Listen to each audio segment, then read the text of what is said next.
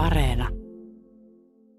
Kitti Suoranta, jos sä ajattelet itseäsi nuorena, niin minkälaiseksi sä kuvittelit sun tulevan parisuhteen ja perheelämän?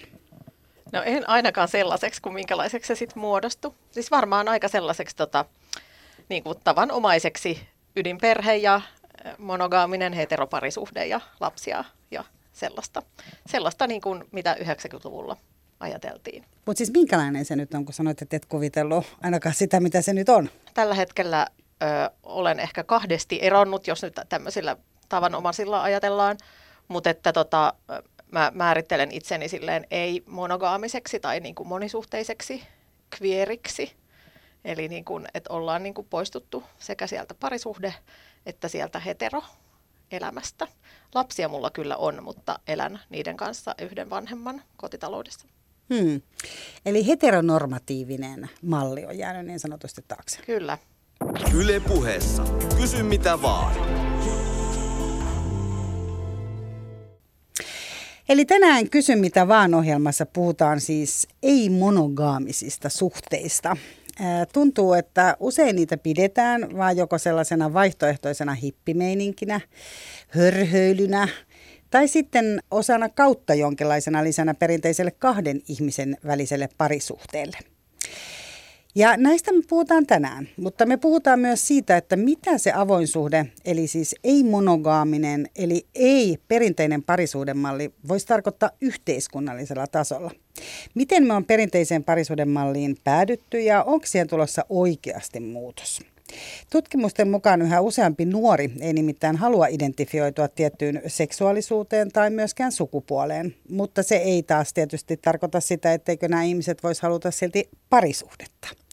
Eli onko tässäkin kysymys siitä, että tiedostavat, hyvin verkostoituvat, koulutetut ihmiset, jotka ei halua ainakaan purematta niellä hollywoodilaista rakkaustarinaa tai keskiluokkaan yhdistettyä valmiiksi annettua parisuudemallia, osaavat jaksaa ja vaatia itselleen vielä enemmän hyvinvointia ja nautintoa, eli missä määrin me puhutaan näiden asioiden yhteydessä myös yhteiskuntaluokista. Vieraana on sosiologian tutkija ja seksologian opiskelija ja omakin suhdekuviotaan julkisesti avannut Kitti Suoranta. Mun nimi on Mira Sander, lämpimästi tervetuloa. Otetaan Kitti alkuun Ranen kysymys. Kuinka usein avoimissa suhteissa on loppupeleissä kyse siitä, että normi parisuhteessa elävä ihminen joko ihastuu tai rakastuu johonkin toiseen, mutta ei halua luopua jo olemassa olevasta suhteesta. Eli hän haluaa sekä syödä että pitää kakun. Totta kai on sellaisia tilanteita, että, että toi on se järjestys, että ensin rakastutaan toiseen ja sitten ruvetaan miettimään, että miten tästä asiasta pääsisi eteenpäin.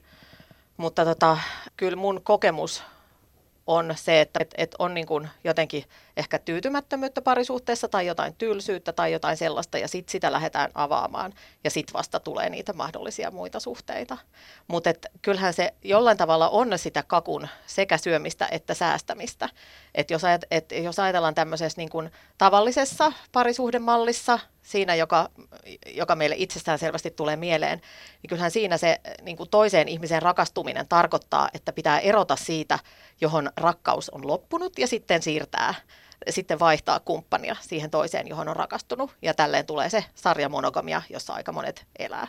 Niin sitten niin kuin erilaisissa eettisen monisuhteisuuden muodoissa se toiseen rakastuminen ei tarkoita sen alkuperäisen suhteen loppumista mitenkään välttämättä, mm. eikä useinkaan. Niin kuin eettinen monisuhteisuus, eli siis tämmöinen, jossa ajatellaan, että, että, että ihmisellä voi olla tota, niin kuin useampia rakkaus- tai seksisuhteita, niin, niin se, mikä sen erottaa pettämisestä on se, että eettisessä monisuhteisuudessa niin kun se tapahtuu kaikkien tieteen ja kaikkien hyväksyen, eli se on konsensuaalista.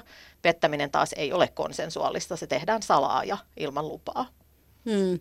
Siihenkin ehkä liittyy sit joku oma juttunsa, mutta kun me ei nyt puhuta pettämisestä, vaan me puhutaan, ää, sä käytät sanaa eettinen monisuhteisuus. Joo, joo, se on ehkä sellainen niin kuin kattokäsite ja siinä just korostuu se, että, että se ei ole niin kuin, monisuhteisuutta pettämistä, vaan se on nimenomaan eettistä, eli että siinä, että siinä on niin kuin se konsensuaalinen, se kaikkien hyväksyntä ja kaikkien suostumus keskiössä.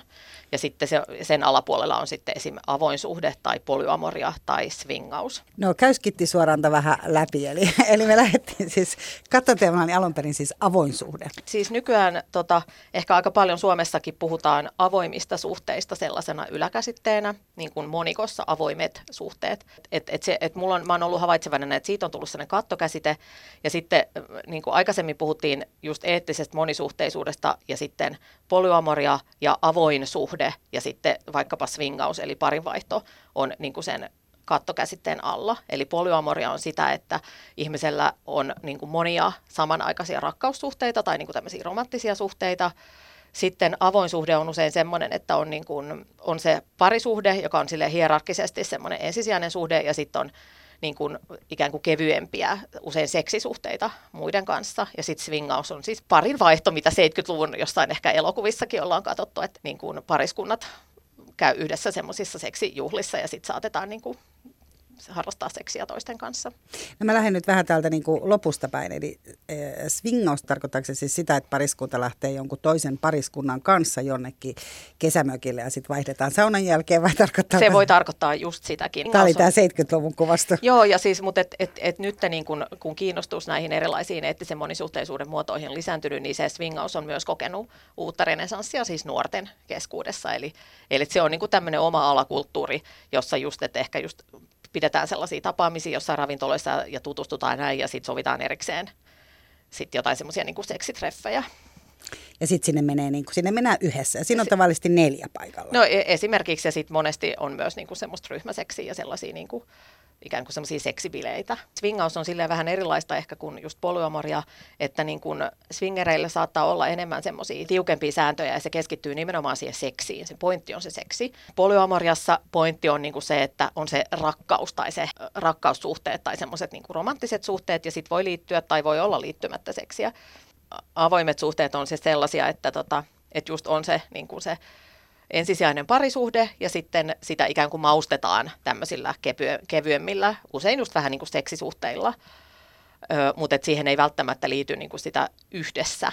Esi- siihen ei välttämättä liity kolmenkimppuja tai ryhmäseksiä tai niin kuin yhdessä niihin seksibileisiin menemistä. Et siihen voi liittyä sitä, että et kumpikin puoliso omilla tahoillaan, että on, niillä on jotain tämmöisiä kevyempiä suhteita. Mutta siis käytännössähän nämä menee lomittain ja limittäin. Kyllä se oikeasti usein menee niin, että ihmiset saattaa – just aloittaa vaikka, tai niin kuin, että ne kiinnostuu erilaisista seksikokemuksista ja swingauksesta tai vaikka avoimista suhteista, ja sitten mitä pidempään ne sitä tekee, niin sitten se suhde muuttuu, ja niillä on alun perin ollut ehkä jotain sääntöjä, esim. että ei saa rakastua tai ei saa tehdä sitä sun tätä ja näin, jolla pyritään suojelemaan sitä alkuperäistä parisuhdetta, mutta sitten kun ne elää niin kuin siinä ja mitä pidemmälle aika kuluu, niin sitten ne niin kuin sille muuntuu ja usein ihmisiltä niin kuin ne säännöt tippuu pois ja sitten ne löytääkin itsensä jo aika semmoisesta niin polyamorisesta tilanteesta, että että et niillä on niinku tärkeitä ihmissuhteita, jotka ei ole vaan seksiä. Mm.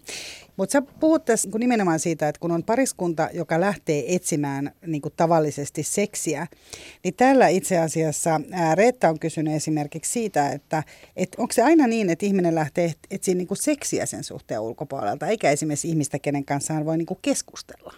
Siis ei mitenkään välttämättä aina niin. Ehkä siinä just tulee ero polyamorian ja sitten avoimen suhteen välillä, että polyamoriassa ihmiset on kiinnostuneita just siitä semmoisesta henkisestä yhteydestä ja sellaisesta niin kuin läheisyydestä ja sellaisesta, että ehkä tässäkin menee niin kuin sit sen polyamorian ja avoimen suhteen ero, että et jos on nyt kuulijoiden kysymyksiä, niin ne, niillä menee niin kuin sekaisin avoimet suhteet, ne puhuu avoimesta suhteesta ja tarkoittaa kaikkia eettisen monisuhteisuuden muotoja. Kuulijalla ja toimittajalla.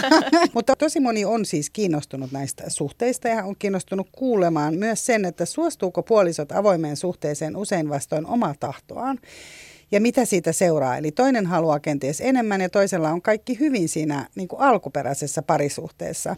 Kuulostaa, että mustasukkaisuuden ja riittämättömyyden tunteita voi olla parisuhteeseen tämän seurauksena tulossa. Ja kuten Kati kirjoittaa tai kysyy, että eikö avoisuhde ole kuitenkin myös aikamoinen riski sille alkuperäiselle parisuhteelle? Kansainvälisesti on jonkin verran tutkittu, että mi- miksi ihmiset haluaa niin kuin monisuhteiseen tilanteeseen tai niin kuin avata parisuhteensa, niin siihen on monenlaisia syitä. Niin kuin, että toisaalta on se niin kuin seksi ja se, että, että kaivataan niin kuin vaihtelua ja usein on haluttomuutta ja sitten halutaan niin kuin sitä ratkaista semmoisella niin kuin uutuudella ja vaihtelulla, että on jotenkin niin kuin tyytymättömyyttä ehkä siihen parisuhteeseen tai sellaista, että, että, niin kuin sitä, se, että, sen, että haluaa niin kuin tutustua siihen parisuhteeseen ikään kuin eri tavalla. Niin, niin saada se pari, vä, joo. Vä, väljemmin. Ja siis kyllähän sellaisia on, että to, toinen elää käytännössä niin kuin monisuhteisemmin kuin toinen. Että toinen ei esimerkiksi ollenkaan identifioidu siihen tai ei halua tai ei jaksa – ja sitten toinen haluaa enemmän. Ja silloinhan se on vain kyse siitä, että neuvotellaan asiasta ja niin kuin miten sovitaan ja sitten, että se, se, jolla niitä suhteita on, pitää huolta siitä, että et, et on niin kuin läsnä sekä emotionaalisesti että ihan niin kuin käytännössä sille, sille puolisolle, jolla niitä suhteita ei ole. Että ei se jää vaille ja paitsi, ettei se tule korvaamaan sitä. Hmm. Eli tavallaan se, että, että jos ottaa tällaisen, molemmat ottaa tämmöisen riskin, niin se pitäisi niin kuin etukäteen sopia, että jotenkin se, että olen läsnä myös sinulle, mutta en voi ehkä luvata nyt sitä, että vaikka rakastu toiseen.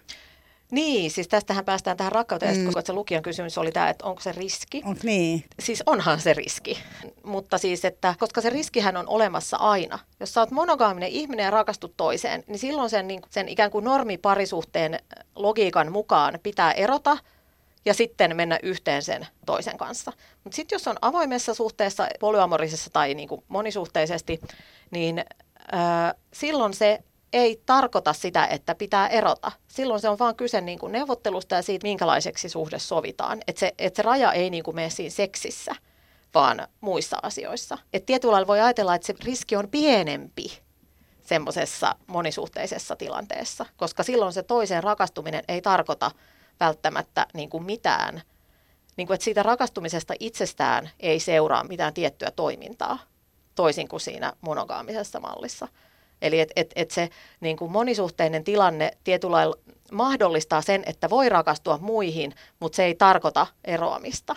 Mutta täällä on moni kysynyt ensin Pinia, että minkälaiset säännöt on avoimen suhteen takia tärkeää sopia ja kannattaako sopia myös sitten jostain sanktioista, jos toinen käy vaikkapa salatreffeillä sen toisen kumppaninsa kanssa tai sitten just tämä niinku ihastumispuoli. Eli no ethän se voi ihmistä sakottaa siitä, jos hän ihastuu ja siirtyy tämmöiseen niin polyamoriseen suhteeseen, mutta minkälaisia sääntöjä Kitti Suoranta? No siis usein se menee sillä tavalla, että, että on niin tämmöinen monogaaminen pariskunta ja sitten ne haluaa avata niiden suhteen ja sitten sopii, että niillä on avoin suhde ja sitten ne niin keskustelee ja neuvottelee ja sopii erilaisia sääntöjä kuten että kuinka usein vaikkapa saa tavata ja missä saa tavata ja saako nukkua yötä ja mitä tahansa ne sitten onkaan ne säännöt. Ja, ja se usein sisältää semmoisen jotenkin oletuksen siitä, että ei, ei ole tarkoitus rakastua siihen su- oman suhteen ulkopuoliseen. Mutta sitten just, että mitä pidempään siinä ollaan, niin sitten niin kun, ei niitä tunteita voi estää. Et sit, Sepä. Et sitten tullaan siihen, että miten niiden kanssa eletään ja miten sitä tilannetta, miten sitä ratkotaan sitten myöhemmin. Ja sittenhän niin kuin just tämä on just se, että tietyllä siitä avoimesta suhteesta helposti siirrytään enemmän sellaiseen polyamoriseen tai jopa sellaiseen ihmissuhde anarkistiseen, jossa niin kuin ihmisille ei ole sääntöjä. Niillä on niin kuin omia rajoja ja sitten niillä on tosi paljon keskustelua ja sellaista niin kuin toisten huomioon ottamista ja sellaista. Niin jos ajatellaan, että parisuhteessa on sellainen niin tietty kaari, useinhan ajatellaan näin ainakin psykologisesti, että parisuhteessa on tämä niin kuin parin vuoden kaari tai tuhannen seksikerran kaari, riippuu tietysti kuinka aktiivinen ja minkä ikäinen pariskunta on. Mutta joka tapauksessa niin siinä on tämmöinen kaari ja sitten tavallaan, tullaan sitten ihastumista rakastumisesta, tullaan sitten siihen niin kuin ensimmäiseen ehkä eri, eriytymiseen ja vähän semmoiseen niin kriisikohtaan ennen kuin sitten myöhemmin, jos tästä päästään läpi, niin päästään siihen rakastamiseen. Ja sitten aletaan ehkä sitten on just nämä niin kuin, myös ei-mairittelevat puolet ehkä enemmän esillä. Miten niin kuin tällaisessa, jos ajatellaan tätä poluamorista suhdetta, johon liittyy nämä niin romanttiset tunteet, niin jääkö tällainen kokonaan välistä, tai kun Anu just kysyi, että jaksaako ihminen enää panostaa yhteen kumppania suhteeseen, jos avoimesti voi käydä niin kuin kuksimassa toisilla? Musta tuntuu, että, että, että, että on niin kuin kahdenlaisia tämmöisiä monisuhteisia suhteita. On sellaisia, jotka on niin kuin että et pariskunta on elänyt monogaamisessa semmoisessa niin perussuhteessa ja sitten myöhemmin avaa sen suhteen, jolloin on selkeästi semmoinen, että niillä on niin kuin se, se primäärisuhde on se, se parisuhde. Ja sitten on ehkä just nuoremmilla ihmisillä, jotka on tietyllä lailla niin kuin elänyt tässä ihmissuhteiltaan monimuotoistuvasta yhteiskunnassa jo koko, elä, koko niin kuin sen elämänsä, niin niillä saattaa olla jo lähtökohtaisesti semmoinen, että, ne, että, ne on, niin kuin, että niiden identiteetti on silleen monisuhteinen tai että ne ei niin kuin lähde siihen semmoiseen monogaamiseen, semmoiseen niin kuin perusnormiparisuhteeseen. Mutta siis, että e, e, toi on, niin kuin, toi, toi on semmoinen psykologian tietyllä semmoinen, niin kuin, se on sellainen malli ja se on niin kuin tapa kertoa parisuhteesta tietynlainen tarina. Tämä kahden vuoden just. Niin, niin. mutta et, et, kun sä kysyit, että jääkö siitä jotain pois, musta tuntuu, että, että niin kuin siinä monisuhteisuuden kontekstissa parisuhde ja niin kuin ylipäänsä ne tunteet tulee tulkituiksi eri tavalla kuin siinä monogaamisessa. Että niille annetaan erilaisia merkityksiä.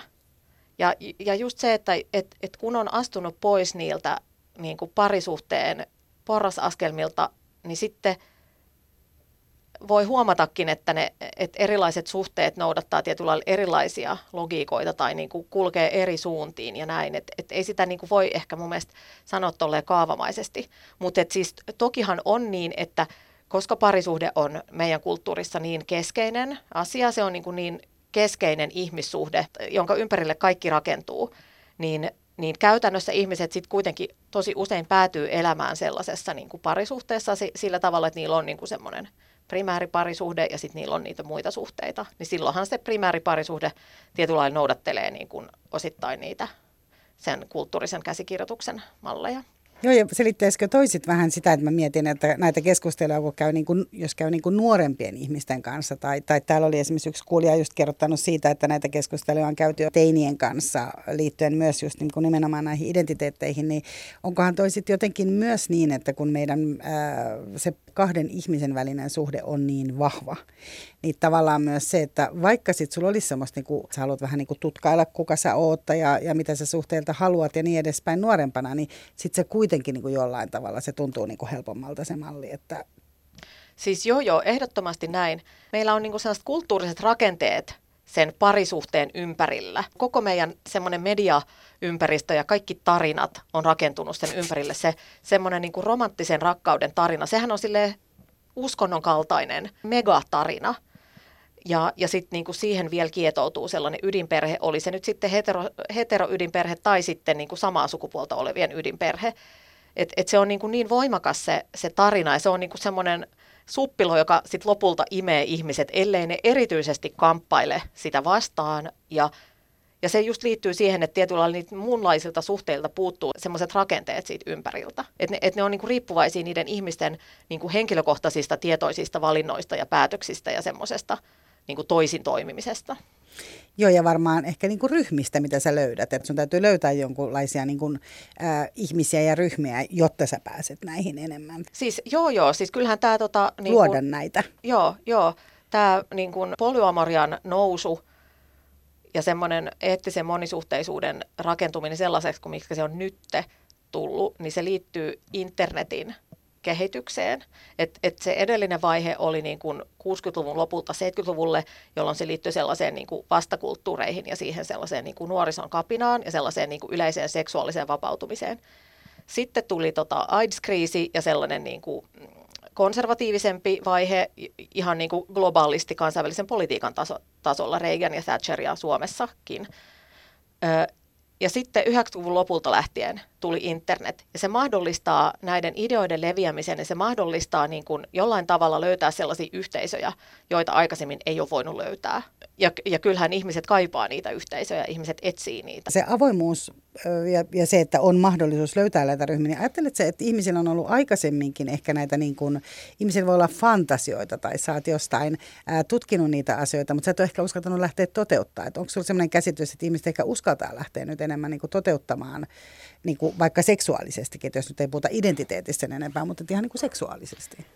Ö, siis joo, siis kyllähän tämä selkeästi on nyt sellainen, että niin kuin jos ajattelee ihan vaan Suomea, niin vuosi 2020 oli paitsi koronavuosi, niin se oli myös avoimen suhteen vuosi. Avoin suhde oli yksi kielitoimiston näistä uusista sanoista siellä listalla.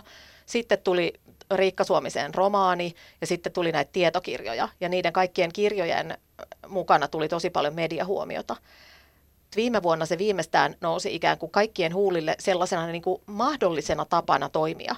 Et, et jos ajatellaan, että, että aikaisemmin ihmisillä on ehkä ollut erilaisia haluja, esimerkiksi niin kuin kolmen kimppa on kautta aikain siis yleisin seksifantasia, ja tämä näkyy myös siis Suomessa jo en, niin kuin pari vuoden takainen tutkimus, jossa tota, tutkittiin tota, parisuhteessa olevien suomalaisten kiinnostuksia, niin alle 35-vuotiaista parisuhteessa olevista melkein puolet oli kiinnostunut seksistä jonkun toisen kanssa kuin oman kumppaninsa kanssa ja myös kolmen kimpasta. Ja tämä oli 2019, eli se on niin kuin ollut ilmassa ja, sit, ja nyt, nyt meillä on sanoja sille ja nyt meillä on niin kuin mahdollisuus, tai että ihmisillä on mahdollisuus ikään kuin nähdä nähdä muitakin, jotka toimii niin, ja sillä niin kuin representaatiolla on merkitystä tässä. Onkohan silläkin merkitystä, että oltiin silloin koronavuonna aika paljon, oltiin sen puolison kanssa siellä kotona tai, tai muuta? Siis kun... joo, ihan varmasti.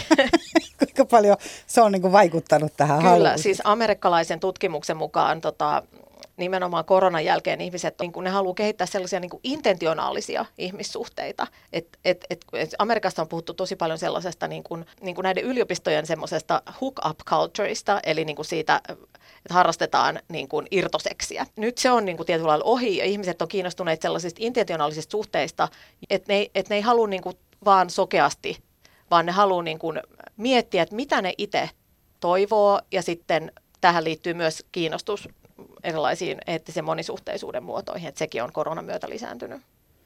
Niin, sillä on aikaa ollut niin kuin kohdata enemmän myös itseäsi. Kyllä. Yle puheessa. Kysy mitä vaan. Ja tänään Kysy mitä vaan ohjelmassa puhutaan siis ei-monogaamisista, avoimista suhteista. Vieraana on Kitti Suoranta, mun nimi on Mira Selander.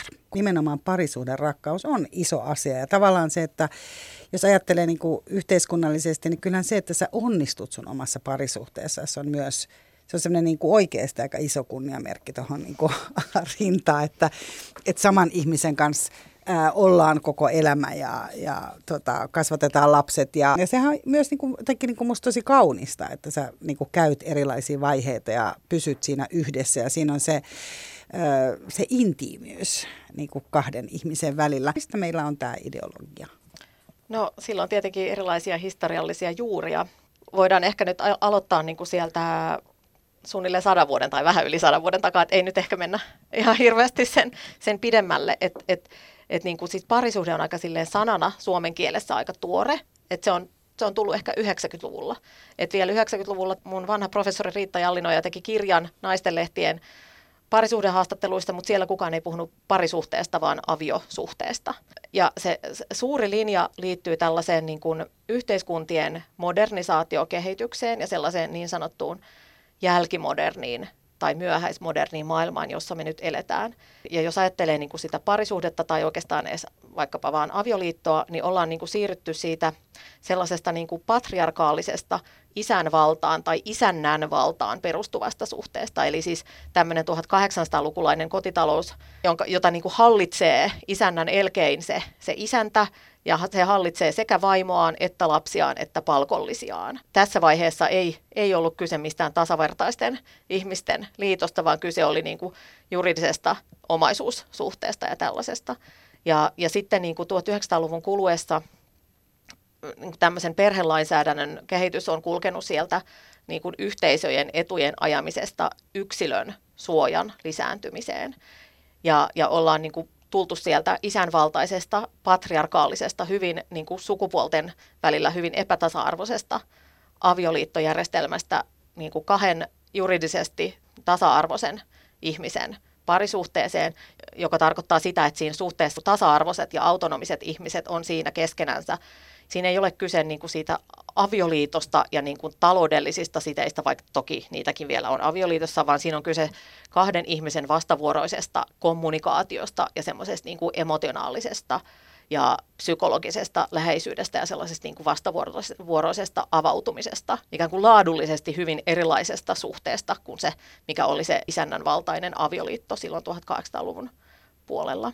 Ja jos ajattelee avointa suhdetta, niin mä näen tämän sillä tavalla, että, että, että niin kuin avoin suhde on niin kuin myöhäisen modernin maailman parisuhde ikään kuin täydellisimmillään. Että se on niin luonteva jatko tai looginen jatko sille kehitykselle, jossa on ne autonomiset ihmiset, jotka keskenään sopii, että mitä, minkälainen niiden suhde on ja mitä ne siinä haluaa tehdä. Et siinä ei niin kuin siinä ei silleen säädellä seksuaalisuutta ja jälkeläisiä ja tällä tavalla. Et siinä voidaan sopia, että seksiä saa harrastaa myös muiden kuin sen oman puolison kanssa.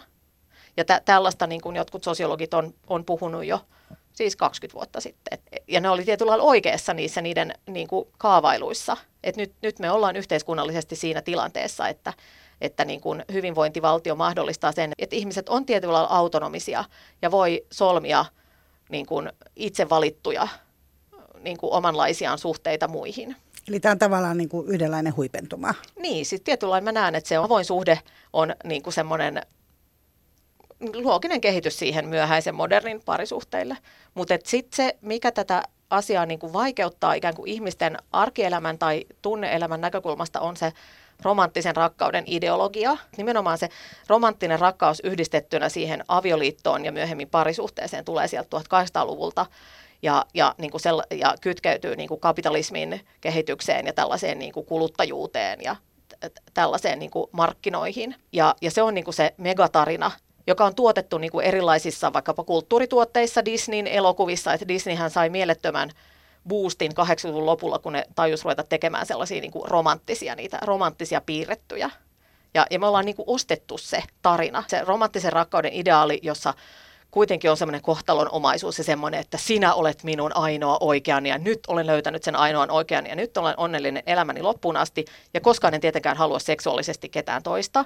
Tämä on niin kuin se yksi sitten on se niin kuin myöhäisen modernin parisuhde, joka vaatii vastavuoroista kommunikaatiota ja sellaista, ja johon voi sisältyä toisaalta niin kuin se avoin suhde. Ja sitten on vielä niin kuin ne sellaiset historialliset juonteet, on se avioliitto ja sitten sellaiset niin kuin uskonnolliset ja sitten vähän sellaiset niin kuin moralistiset, et jossa niin kuin esimerkiksi seksi on lähtökohtaisesti ehkä vähän likasta tai, tai jotenkin sukupuolittuneesti ei ole sallittua samalla tavalla miehille ja naisille ja näin. Et, et siinä on niin, kuin niin monta, monta asiaa, jotka törmää jotka on keskenään ristiriitaisia. No Kitti Suoranta, kenen kanssa me puhutaan tänään siis avoimista suhteista ja monisuhteisuudesta tässä Kysy mitä vaan ohjelmassa, niin äh, täällä on äh, sekä Anu että Katjuska on kysynyt siitä, että ketä se hyödyttää nykyinen parisuhde, että kenelle se on, niin kuin, kenelle se on uhka, jos tämä tämmöinen niin kuin kaatuisi yhteiskunnassa tällainen niin perinteinen parisuhde. Ja täällä kanssa on mainittu nimenomaan tämä niin yhteiskunnan piiloarvot ja nimenomaan ki- uskonnon ja kirkon vaikutus myös kirkkoon kuulumattomilla.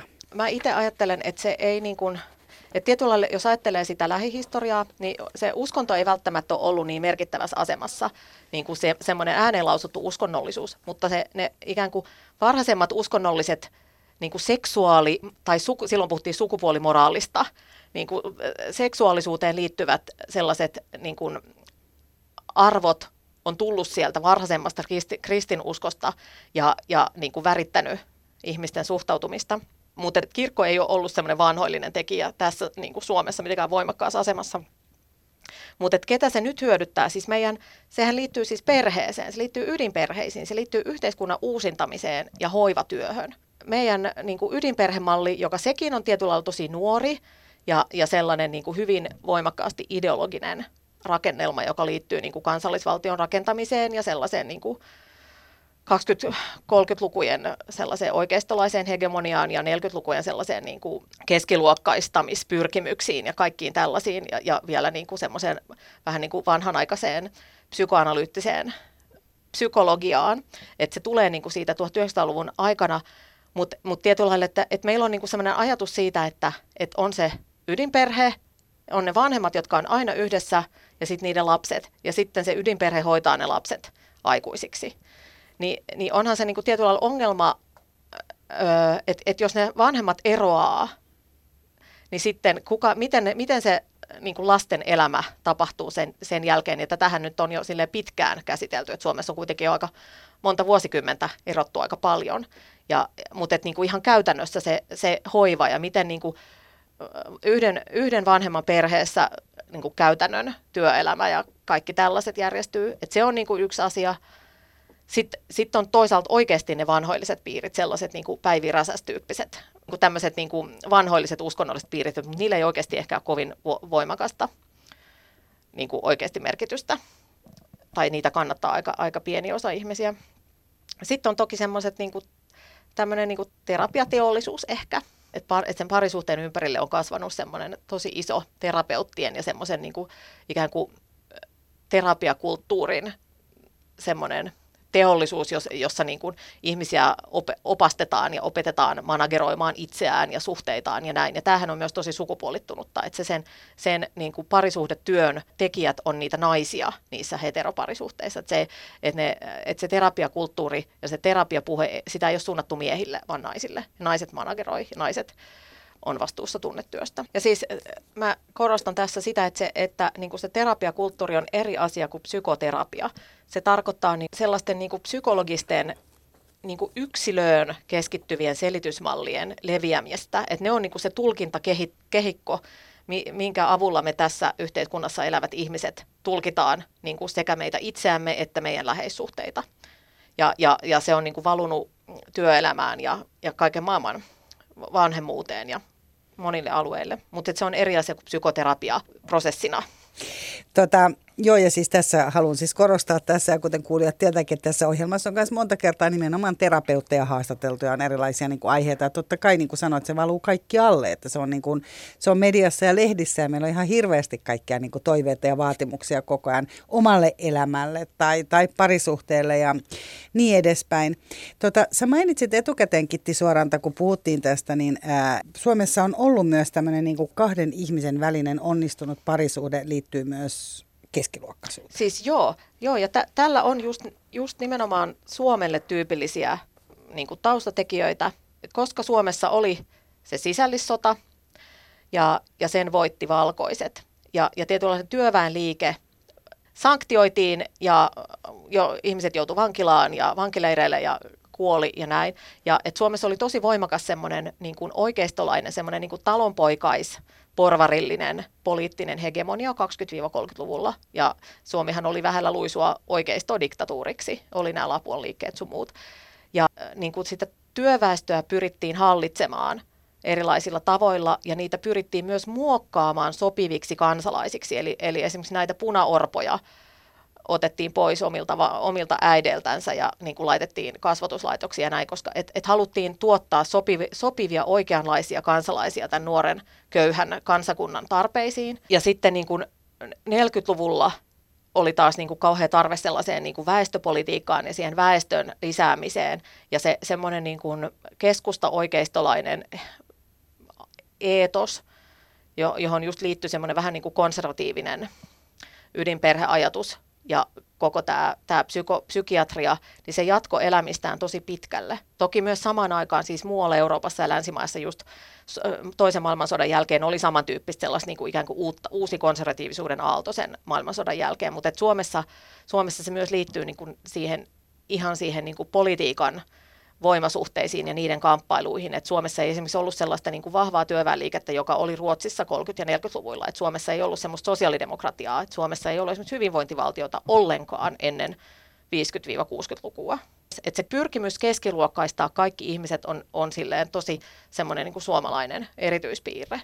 Kaikki nämä köyhät ihmiset, koska Suomi oli myös siis tosi köyhä ja tosi kurja käytännössä kehitysmaa. Et, et toki Ruotsissakin oli niin kuin sellaista, mutta et, et verrattuna muihin pohjoismaisiin, just esimerkiksi Ruotsiin ja Tanskaan, niin Suomen teollistumiskehitys tapahtui monta vuosikymmentä myöhemmin ja paljon nopeammin. Ja Suomessa niin kuin nämä hyvinvointivaltioon liittyvät uudistukset tapahtui myös siis monta vuosikymmentä myöhemmin. Et Suomessa ei, ei ollut mitään sellaista niin kuin yleistä sosiaaliturvaa vielä 50-luvun alkupuolella. Niin, että me eletään, nyt me eletään aika keskiluokkaista elämää, tai ainakin jos seuraa mediaa, meitä median edustajia on kritisoitu siitä, että tosiaan niin kuin mediassa hyvin paljon puhutaan nimenomaan keskiluokan ihmisten asioista. Miten sä näet sosiologina Kitti Suoranta, ää, minkälainen se tilanne on nyt? Niin, no siis kyllähän se pitää paikkansa, että Suomessa semmoinen keskiluokan kulttuuri on se tietyllä lailla vähän niin kuin kaikkien jakama valtakulttuuri. Verrattuna vaikkapa jonnekin Britanniaan, jossa on perinteisesti vahva työväenkulttuuri, vaikka ihmiset sosioekonomisesti ei olisi työväenluokkaa, niin ne samaistuu siihen työväenluokkaiseen kulttuuriin. Suomessa taas se keskiluokkainen ideologia tai ellei jopa indoktrinaatio, niin se on onnistunut aika hyvin. Et me, me, tosi monet meistä mieltää kuuluvansa keskiluokkaan. Jos ajattelee tätä parisuhdeasiaa, niin kyllähän se myös liittyy siihen niin kuin keskiluokkaiseen itsensä toteuttamiseen sellaiseen ajatukseen, että et, et ihmisillä, et ihmisten niin kuin energia ei mene sellaiseen kurjuudessa kamppailuun, vaan että niillä on niin kuin mahdollisuuksia miettiä esimerkiksi just omaa emotionaalista hyvinvointia tai just jotain parisuhdetyytyväisyyttä ja tällaista. Että kyllähän tämä niin kuin koko juttu on, on aika semmoinen keskiluokkainen projekti. Mutta mä en osaa ajatella tätä niin kuin sen riskin kannalta. Tai siis, että ehkä just jotkut semmoiset niin hyvin konservatiiviset pienet fraktiot ajattelee, että niin kuin, parisuhteen ulkopuolinen seksi voi olla riski jollekin yleiselle moraalille tai jotain tämmöistä, mutta et, et ne on niin kuin tosi pieniä, ne ei ole valku, vaikutusvaltaisia loppujen lopuksi. Et pikemminkin on niin, että, että niin kuin, ja tätä asiaa on siis tutkittu, että, että niin polyamorisissa suhteissa elävät ihmiset on tyytyväisempiä omaan parisuhteeseensa ja omaan seksielämäänsä kuin monogaamisissa suhteissa elävät ihmiset. Että se niin kuin, todennäköisesti parantaa ihmisten parisuhdetyytyväisyyttä se monogamian ulkopuolelle hyppääminen. Ni, niin jos ajattelee niin kuin laajasti, niin sehän voi tietyllä lailla lisätä vakautta. Se, että jos, et, et, et, koska kuitenkin me tiedetään, että tosi suuri osa ihmisistä monogaamisissa suhteissa pettää, niin sitten jos se pettäminen ei ole katastrofi, jos ei siitä seuraa sellaisia ongelmia, vaan se on niin kuin ikään kuin hallittu ja se on niin kuin tuotu sen avoimen suhteen rakenteeseen, se niin kuin mahdollisuus harrastaa seksiä toisten kanssa, niin silloinhan se on niin kuin semmoista yhteiskunnallista vakautta lisäävä asia ehkä nyt, jos tätä ajattelee tältä kannalta. Sitä voi ajatella, että se on niin kuin semmoinen ikään kuin varaventtiili sille parisuhdeinstituutiolle, että se vahvistaa sitä niin kuin parisuhdetta yhteiskunnallisena instituutiona, koska se sulauttaa sisäänsä sen muiden kanssa harrastetun seksin. Mutta silloin me puhutaan Kitti Suoranta nimenomaan siitä, että on se avoin suhde ja sen ulkopuolella sulla on muita suhteita, eikö niin? niin? Niin. Joo. Siis tosi harvoin mitkään polyamorisetkaan ihmiset elää niin kuin samassa kotitaloudessa monien kumppaneiden kanssa. Et se on oikeasti aika harvinainen tilanne. Mutta tota, jos nyt mennään vielä sinne niin polyamoriaan niin, äm, ja näihin niin romanttisiin suhteisiin, niin ihan siis itsekin mietin, että tota, se on aikamoinen tunnemyrsky, jos on niin romanttisia tunteita niin tosi montaa ihmistä kohtaa yhtä aikaa. Että siis voiko se olla edes niin mahdollista? No siis kyllähän se voi olla mahdollista, mutta kieltämättä kyllä, kun katsoo tai niin kuin seuraa tätä skeneä, niin että kyllähän se välillä on sellaista, voi olla tunnemyrskyä ja sellaista, mutta että niin kuin just nimenomaan polyamoria-piireissä tätä tätä asiaa manageroidaan. Et esimerkiksi ei välttämättä puhuta rakastumisesta, vaan englanninkielellä on keksitty tämmöinen termi kuin New Relationship Energy, eli uuden suhteen energia, eli lyhennettynä NRE, niin, joka niin kuin ikään kuin byrokratisoi sen, sen rakastumissanan. Ja, ja sitten, sitten jaetaan vinkkejä sen NREn kanssa elämiseen, että miten pitää huomioida se, ne vanhemmat, kum, vanhat kumppanit silloin, kun on NREn tota, pauloissa ja haluaisi vaan koko ajan olla sen yhden uuden ihmisen kanssa, niin sitten että ottaa huomioon ne vanhat kumppanit ja niin kuin, aikatauluttaa aikaa kaikkien kanssa. Myös siis ka- kalenterisulkeiset ja, ja ylipäänsä kalenteri on tosi merkittävässä osassa tässä, että, että miten niin kuin allokoi aikaa eri, eri suhteille. Että kyllähän se niin kuin vaatii sellaista managerointia ja semmoista. Niin tälleen niin kuin, äh, maallikkona ajattelen, että, että tulee siis semmoinen, että tavallaan sulla on se tunne, sä oot niin kuin tosi ihastunut toiseen ihmiseen ja, ja tavallaan sulla on se energia, mitä on tietysti kiva jakaa niille muillekin. Että kyllähän siitä tulee semmoinen niin kuin varmaan positiivinen energia, mutta just se ajatus sille, että kun ihan hirveästi haluaisi olla sen ihastuksen kanssa, eikä välttämättä näiden kaikkien muiden kanssa, tämä vaatii myös sellaista niin kuin, että sun pitää jotenkin niin kuin oppia hallitsemaan tunteita. Joo, joo. Ja siis ei ehkä edes ole kyse niin kuin hallitsemaan tunteita, vaan hallitsemaan niin kuin niitä reaktioita ja sitä toimintaa, mitä seuraa tietyistä tunteista. Öö, ja sitten voi myös ehkä ajatella niin, että, se, että mikä erottaa sen NREn niin kuin siitä monogaamisessa mallissa tapahtuvasta rakastumisesta, niin se on niin kuin se, että siinä monogaamisessa mallissa on ikään kuin selkeät sävelet, mitä sitten tapahtuu, ja sitten seuraa ne askelmat. Jolloin se tulee, se niin kuin tunne paljaltaan, se ihastuminen, rakastuminen tulee niin kuin tulkittua sen tietyn mallin kautta. Ja, ja silloin ihminen on niin kuin altis sille, niin kuin menemään sille ja lietsoutumaan siihen. Mutta sitten jos, jos on tämmöinen polyamorinen tilanne, niin silloin, silloin kaikki tietää, että siitä ei voi seurata niitä samoja askelmia kuin siinä monogaamisessa suhteessa. Niin silloin se ikään kuin sama tunne sinällään, niin tulee tulkituksi eri tavalla ja siitä ei seuraa niitä samoja askeleita, jolloin ei tule lietsoutuneeksi samalla tavalla sellaiseen hulluun rakkauteen. Ja, ja, ja kyllähän siinä on myös siis se, että et, et niin kuin siitä, että kun ihminen rakastuu, niin silloin se on niin kuin sellaisessa niin kuin vähän ylikier- ylikierroksi. joo. Ja sell- mutta et sitä niin kuin positiivista energiaa läiskyy niihin muihin suhteisiin, että et se ei ole niin kuin mitenkään negatiivinen asia niille muille.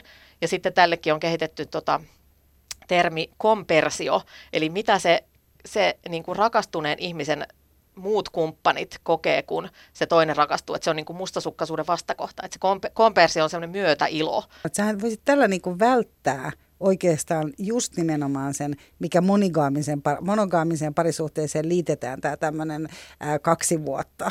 Tai niin siis kuin joo, tavallaan, että sä et koskaan niin kuin joudu siihen, kun sulla on näitä eri kumppaneita, niin se on niin kuin eri vaiheitakin. Niin, siis ky- kyllä tietyllä lailla. Ja se, ja, ja se että, että se tuo niin kuin semmoista niin kuin vaihtelua ja monimuotoisuutta, yllätyksellisyyttä, että et ei tule niin kuin tylsää. Mutta sitten tulee ihan tämä kysymys niin kuin herää, että et kun tässä elämä on kuitenkin sellaista, että hyvät on aikaa niin kuin omalle kumppanille ja ystäville ja, ja niin kuin lapsille ja työlle ja niin edespäin. Ja, ja tiedän paljon ihmisiä, kenelle ei ole välttämättä edes kumppania eikä lapsia ja silti on kiire. niin, tota, niin kyllä mä ajattelen, että Kitti suoraan, miten tässä riittää aika? No siis sehän on käytännössä eh, ihan tota, validi kysymys ja siis tätä just monet miettii. Ja myös ehkä on niin, että ne ihmiset, jo, jotka niin kuin elää tietyllä lailla niin kuin vakavasti polyamorista elämää, niin se on vähän niin kuin niiden harrastus. Että ne niin kuin harrastaa niitä ihmissuhteita ja niitä rakkaussuhteita. Että ne, että ne on niin kuin sille, että se on niin kuin sellainen elämäntapa, joka vaatii aikaa maratonjuoksu, niin, treenaaminen, triatlon. Mä niin. ultrajuoksu tai, tai triatlon. Mutta tapahtuuko siinä sitten se semmoinen, niinku, onhan niinku, ihan siis missä vaan ihmissuhteessa, niin sehän on niinku ihan fantastista, kun se suhde syvenee. Että siinä niinku tavallaan pystyy näyttämään itsensä ja ollaan niinku avoimempi. Siis kyllähän, että et jos ihmiset on niinku pitkään sellaisissa monisuhteisissa kuvioissa, niin kyllähän sitä sitten tapahtuu. Mutta myös aika monilla käytännössä ne muut suhteet, että jos ihmisellä on niinku semmoinen primääriparisuhde ja jotain muita suhteita, niin ne voi olla niinku vähän lyhyempiä joskus ne muut, että et ne ei niinku välttämättä kaikki ole mitään niinku kymmenen vuoden suhteita. Mutta kyllä, et ei se ole mitenkään niinku poissuljettu, etteikö se syvenisi. Mm. Ihan niinku mikä tahansa ystävyyssuhde tai mikä tahansa, että mitä pidempään tutustutaan paremmin.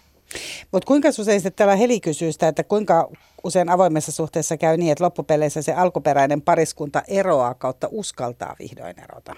No siis kyllähän toki voi käydä niin, että, että, että se avoin suhde on niin kuin sitten väline siihen, että tajutaan, että halutaan erota, mutta mut niin kuin tietynlainen semmoisena suhderakenteena se just toimii päinvastoin, koska se, koska se on niin kuin joustavampi ja se mahdollistaa niitä muita suhteita ilman, että tarvitsee erota. Että voi, et voi niin kuin olla kumppani ja elämänkumppani ja mitä tahansa ja silti harrastaa seksiä joidenkin toisten ihmisten kanssa. Tai vaikka olla rakkaussuhteessa toisten kanssa, mutta et ne, et ne ei niin kuin liity yhteen.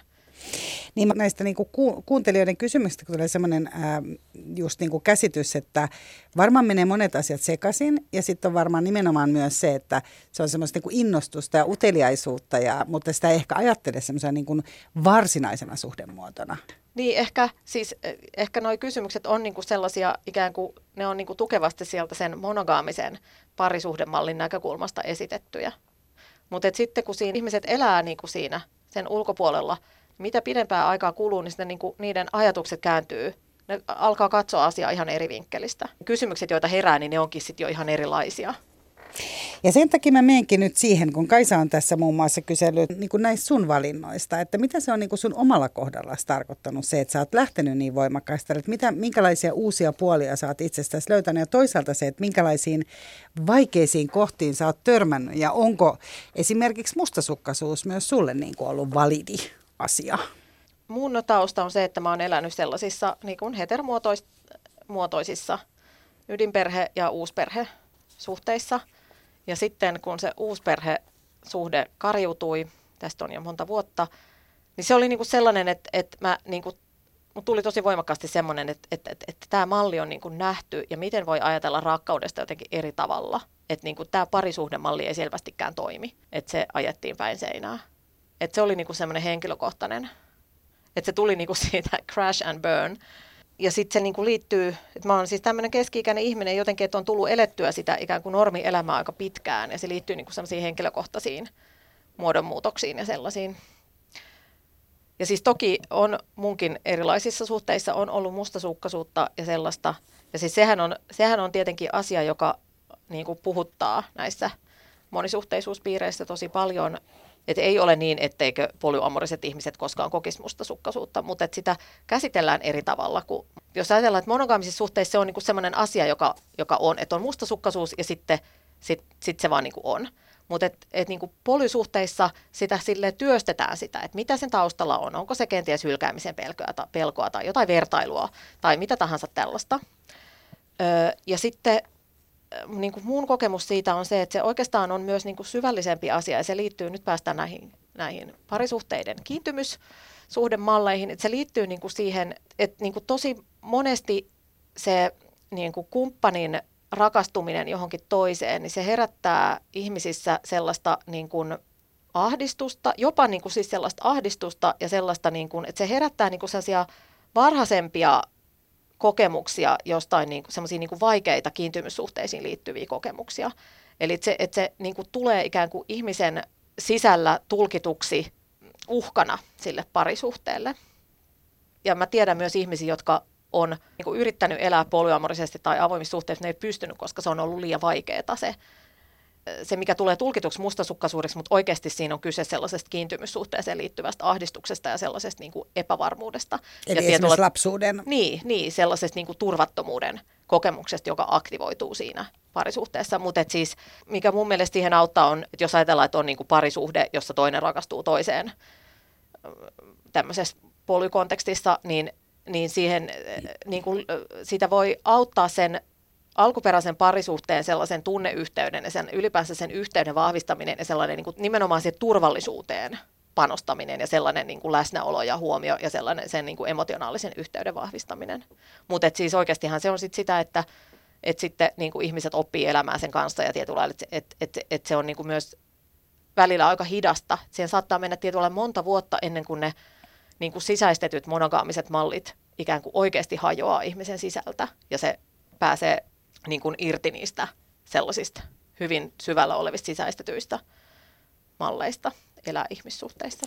Mutta onko se sellaisia, mitä niin kuin voi tavallaan niin kuin muuttaa vai onko se niin kuin meidän psykologiassakin puhut just tästä näistä kiintymyssuhdeteorioista sun muusta? Kyllä voi muuttaa. Siis ei ole mitenkään niin kuin ihmisen rakennettuna. Niin, ei ole. Ei ole sellaisia, että et ne, nehän on niin kuin sellaisia minkälaisessa yhteiskunnassa me ollaan eletty ja mi- miten me ollaan opittu tietyllä lailla tulkitsemaan erilaisia tunteita ja tapahtumia ja ihmissuhteita. Ja, ja just se, että, että se tietyllä lailla ydinperheideologia ja sitten se romanttisen rakkauden parisuhdetarina, ne on niin, kuin niin voimakkaita kulttuurisia käsikirjoituksia.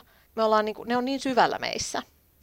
Meissä ihmisissä, erityisesti ehkä just nais, naisina tässä yhteiskunnassa eläneissä, mutta mut varmaan oikeastaan kaikissa. Niiden purkaminen vaatii aikaa, mutta kyllä se tapahtuu. Se on esimerkiksi mulle tapahtunut muutamassa vuodessa, mutta et, et, ei se tapahdu missään kuukaudessa, vaan se vaatii niinku sellaista aktiivista asioiden työstämistä ja niinku niiden vanhojen juttujen purkautumista ennen kuin voi tulla uudenlaisia tilalle. Hmm. Niin se on aikamoinen niin kuin työ, eli siinä varmaan niin kuin tutustuu itseensä myös monella tavalla. Ja kun täällä kun puhutaan siitä, että minkälainen niin kuin uhka tämä mahdollisesti olisi vaikka niin kuin yhteiskunnan kannalta, niin tietysti herää niin kuin ajatus siitä, että onhan se myös aikamoinen niin kuin uhka ihmiselle itselle, että sä rupeat niin kuin kyseenalaistamaan kaikkea. Eli onko siinä myös sitä, että ootko kokenut sitä, että ihmiset myös säikähtää sitä, että mitä se herättää niin kuin myös itsessään, että jollain toisella on mahdollisuus, tai että mäkin voisin. Tai... Siis joo, itse asiassa toi, toi on niin kuin hyvä pointti, toi uhka koska tota, kyllähän se myös on niin, että, että niin kuin käytännössä polyamoria on monille ihmisille sellainen niin kuin sisäisen muutoksen tie ja sellainen niin kuin sisäisen jonkun kehityksen tai sellaisen transformaation tie. Ja sitten kun on kyseenalaistanut yhden tällaisen kulttuurisen mallin, sitten rupeaa näkemään ympärillään muitakin sellaisia historiallisesti rakentuneita kulttuurisia malleja ja saattaa ruveta kyseenalaistamaan myös niitä. Ja et, et siinä mielessä niin kuin se polyamoria tai, tai niin kuin eettinen monisuhteisuus laajemminkin voi olla sellainen yhteiskunnallisesti sellainen muutosvoima. Ja, ja, ja jos ajattelee sellaisen niin kuin status quo näkökulmasta, niin sehän voi olla myös siinä mielessä niin kuin vähän sellainen pelottava. Että vähän niin kuin joskus silloin, kun puhuttiin homoliitoista eduskunnassa, niin sitten oli tämä, että seuraavaksi voi sitten monen kanssa mennä naimisiin tai eläimen kanssa. Ni, niin tietynlainen niin se monen kanssa naimisiin meneminen, niin sehän on, siis Amerikassa jossain osavaltioissa niin kuin näitä avioliittolakeja ruvetaan muuttamaan. Että et tietynlainen kehitys selkeästi on sellainen, että ihan oikeasti ne vanhemmat ö, ihmissuuden rakenteet ja juridiset mallit alkaa, alkaa muuttua. Ja nythän on, niin kuin, kyllä tämä liittyy myös sellaiseen kumppanuus vanhemmuuteen, siis tällaiseen niin kuin sen vanhemmuuden irtoamiseen siitä ydinperheestä jo lähtökohtaisesti. Se, että et, et ihmiset hakee niin kuin muunlaisia tapoja elää läheissuhteissa ja myös olla vanhempi, sellaisia niin kuin yhteisöllisempiä ja jotenkin joustavampia ja laajempia. Että ihmiset on niin kuin tietoisia siitä, että parisuhde on hauras rakenne, että kannattaako ikään kuin sitä vanhemmuutta rakentaa sen tosi hauraan parisuuden rakenteen varaan, vai voisiko olla jotain muita tapoja. No miten tota, täällä on muun muassa Antti ja Petra on kysynyt täältä, että kuinka paljon puolisolle kuuluu jakaa ja mitkä on aloittelijan mokat? Se, että kuinka puol- paljon puolisolle voi jakaa, niin sehän riippuu, riippuu sit niinku niiden ulkopuolisten ihmisten yksityisyydestä ja niiden rajoista. Että niinku nehän pitää sitten neuvotella, että mitä voi kertoa muille mukaan lukien sille puolisolle niin kuin siitä ikään kuin siitä kolmannesta ihmisestä. Ja varmaan just ehkä just aloit- aloittelijoiden moka on jotenkin semmoinen esimerkiksi just tässä semmoinen kolmannen osapuolen yksityisyyden loukkaaminen. Ja sitten varmaan ehkä muita aloittelijoiden mokia voisi olla joku semmoinen, että ei tajua, että miten ne niin kuin sisäiset ajattelun muutokset voi oikeasti viedä tosi pitkään. Ja just se, että, että tietyllä se niin kuin avoin suhde, jossa on tiukat rajat ja säännöt. Että tietyllä että se sääntöorientoitunut lähestymistapa ihmissuhteissa voi olla aika semmoinen vaikea, tai että se ei välttämättä niin kuin että, että se muuntuu. No tota, sulla on semmoinen kokemus, sulla itselläsi sä äsken tässä viittasitkin, että sä oot niinku pur, itsessäsi pur, pyrkinyt purkamaan näitä niin kuin, monogaamisen suhteen ajatuksia tai sitä ideologiaa ja, ja ainakin itse sain semmoisen käsityksen tosiaan, että sä et etsi niin kuin välttämättä romanttista rakkautta. Siis joo, koska mä jotenkin niin kuin tajuan tosi selvästi, että se on ideologinen tarina. Se vaatii uskoa ja mä en enää usko siihen. Se on vähän niin kuin usko johonkin tämmöiseen jumaluuteen, että kun ei usko, niin ei usko. Sitten niin kuin sitä katsoo erilaisesta näkökulmasta ja se tuntuu ikään kuin vähän niin kuin absurdilta. Mä oon tällä hetkellä kiinnostunut siitä semmoisesta niin kuin tietyllä ystävyydestä ja sellaisesta niin kuin ihmisten välisestä yhteisöllisyydestä ja sitoutumisesta, joka ei kytkeydy siihen niin kuin monogaamiseen romanttiseen parisuhdemalliin, vaan johonkin niin kuin muuhun, jolle meillä ei just ole välttämättä sanoja, muuta kuin ehkä just ystävyys, mutta se ei niin kuin kata sitä niin ystävyydessäkin aika tarkat säännöt, niin. että mitä ystävyys on ja, ja mitä siinä niin kuin voi tehdä. Niin, Yksi asia esimerkiksi ystävyyteen liittyvää on varmasti se, että ei harrasta seksiä Niin, aivan. Mutta siis mun, mä oon kirjoittanut tota englantilaisesta Bloomsburyn ryhmästä. Varmaan tunnetuin jäsen oli kirjailija Virginia Woolf, eli siis sadan vuoden takaisista brittiläisistä tällaisista bohemeista taiteilija, toimittaja, kirjailijaryhmästä, jotka oli niin kuin nykyvinkkelistä polyamorisia ja hyvin queereja, eli ei niin kuin heteroseksuaaleja, ja niillä oli niin kuin sellaisia monimutkaisia seksi- ja romanttisia suhteita, jotka ei välttämättä ollut kahdenvälisiä, mutta niin kuin se, se, mihin ne sitoutuu, oli ystävyys, jopa siis semmoisella niin kuin taloudellisella tavalla. Että niin kuin tälle on olemassa jopa historiallisia esimerkkejä, ja mun niitä on ihana ajatella. Niin ja jotenkin tuntuu, että ystävyys on myös mun mielestä noussut tosi paljon enemmän myös itse asiassa esiin. Eli tavallaan se nimenomaan se ystävyyden tärkeys ja se merkitys, niin mun käsitys on se, että et siitä puhutaan tosi paljon, eikä aina vaan niin parisuhteesta. Siis joo, kyllä. Nyt just puhutaan ystävyydestä ja, ja, ja jotenkin ehkä sellaiset niin kuin nuorehkot naiset panostaa mun mielestä ystävyyteen eri tavalla. Ehkä se just liittyy siihen, että, että aika monet nuoret naiset on tajunnut parisuhdemallin ideologisuuden ja sitten sen niin kuin tarinallisuuden. Ja ne yrittää etsiä vaihtoehtoja. Ja myös ehkä niin kuin heteroseksuaalisen mallin, niin kuin, että vaikka me kuinka eletään tasa-arvoisessa yhteiskunnassa, niin siihen niin kuin ihan meidän läheissuhteiden tasolla heteroseksuaalisessa parisuhteessa on sellaisia edelleen ratkaisemattomia vaikeita asioita, että et, et miksi nuoret naiset olisivat niissä heterosuhteissa, kun ne joutuu tekemään tunnetyön ja kaikki Ja enemmän tätä tätä, mit, mit, mitä, se on, mitä työtä se on? Sä teet semmoista niin pikkutyötä himassa, niin, mikrotyötä, mikro, mitä se oli? Öö, Mutta niin, jotain sellaista. Niin. Viikkaat niitä potkuhousuja siinä. Niin, niin ja siinä... semmoinen managerointi ja kaikki se. Mik... Sille on joku termi, mä nyt muista sitä, mutta siis kuitenkin. Ei, mutta ihmiset ymmärtää kuitenkin, mistä on niinku kysymys. Mutta mä haluan Kitti suoraan vielä tähän loppuun tuoda esiin sen, että että tota, nytkin kun me puhutaan näistä asioista ja on tosiaan tässä puhuttu, että tämä on niin kuin mahdollista ihmisille sen takia, että meillä on tämä digitaalisuus ja meillä on enemmän aikaa ja, ja tavallaan osalla ihmisistä on enemmän aikaa. Sitten toinen asia on se, että, että et, et saman aikaan kun toisilla ihmisillä niin kuin ihmissuhteet ja nimenomaan merkitykselliset ihmissuhteet sen kun lisääntyy, niin sitten yksinäisyys kasvaa myös. Onko tämä myös kuitenkin sitten jollain tavalla jonkunlainen luokkakysymys? Joo, kyllähän tämä varmaan liittyy sellaiseen, että, että ylipäänsä ne ihmiset, joiden kaikki aika ja energia ei mene sen arkipäivän kanssa kamppailuun, niin ne on ne, joilla on mahdollista myös niin kuin tällaiset erilaiset parisuhdekuviot. Ja sit, siis kyllähän meidän yhteiskunnassa on siis semmoinen polarisaatio lisääntynyt ja se liittyy just luokkaan, että, että niin kuin ne parisuhteettomuus lisääntyy ja yksin asuminen lisääntyy ja sitten tota, lapsettomuus lisääntyy. Ja se lapsettomuus lisääntyy sekä miesten että naisten kohdalla vähemmän, vähän koulutettujen ihmisten keskuudessa. Että se liittyy sellaiseen yleiseen epävarmuuden kokemukseen, siihen epävarmuuteen ja prekaarisuuteen. Ja myös niin kuin tämmöinen eronneisuus on suurempaa, eli ei niin kuin stabiili ja tasainen elämä, vaan vaihteleparisuhteet on yleisempiä sellaisten vähemmän koulutettujen prekaareissa elämäntilanteissa elävien ihmisten kanssa. Että et kyllähän tämä niinku selkeästi on sellainen keskiluokan, mutta mut toisaalta myös niinku Suomessa valtaosa ihmisistä jollain tavalla kuuluu siihen keskiluokkaan. Että ne, ne niinku se ihan semmoinen eliitti, niin se on tosi pieni ja sitten toki on ihmisiä, joilla menee tosi huonosti, mutta et, et kuitenkin meillä on myös tosi iso keskiluokka. Viimeinen kysymys. Ää, Veeti kysyy, mitä plussaa Kitti suoranta tuo elämään se, että on useita ihmisiä, joita voi rakastaa. Täällä on nyt siis käytetty sanaa rakastaa saman aikaan intiimisti ja tietää heidän rakastavan sua. No siis onhan se ihanaa. Ylipäänsä se, että on niinku semmoisia läheisiä tärkeitä ihmisiä sun ympärillä, niin kyllähän se lisää sellaista yleistä turvallisuutta. Se on niin kuin semmoinen välittävien ihmisten verkosto. Että jos me verrataan niin kuin tä- tässä hetkessä elävien suomalaisten sosiaalisia suhteita ihan vain 20 vuoden taakse, tämmöiset ajankäyttötutkimukset kertoo, että suomalaiset on vähemmän kasvokkaisessa vuorovaikutuksessa sukulaisten, naapureiden ja ystävien kanssa nyt kuin 20 vuotta sitten. Ja sitten jos ihmisellä on parisuhde, niin silloinhan se parisuhde ihminen siinä – väistämättä tulee niin kuin ikään kuin tärkeämmäksi sosiaalisten suhteiden ja emotionaalisen tuen ja kaiken maailman tuen suhteen, koska niitä muita ihmisiä yksinkertaisesti tapaa vähemmän. Niin sitten jos, jos onnistuu esimerkiksi polyamorian avulla hankkimaan lisää tällaisia niin kuin läheisiä ihmisiä, se on niin kuin sosiaalinen tukiverkosto. Lämmin kiitos Kitti suoraan, että avasit tätä aihetta ja tästä varmaan keskustellaan jatkossakin. Mun nimi on Mira Sander. Viikolla tavalta, tavataan taas uusien aiheiden kanssa. Pitäkää itsestäni huolta. Moikka! Yle puheessa. Kysy mitä vaan.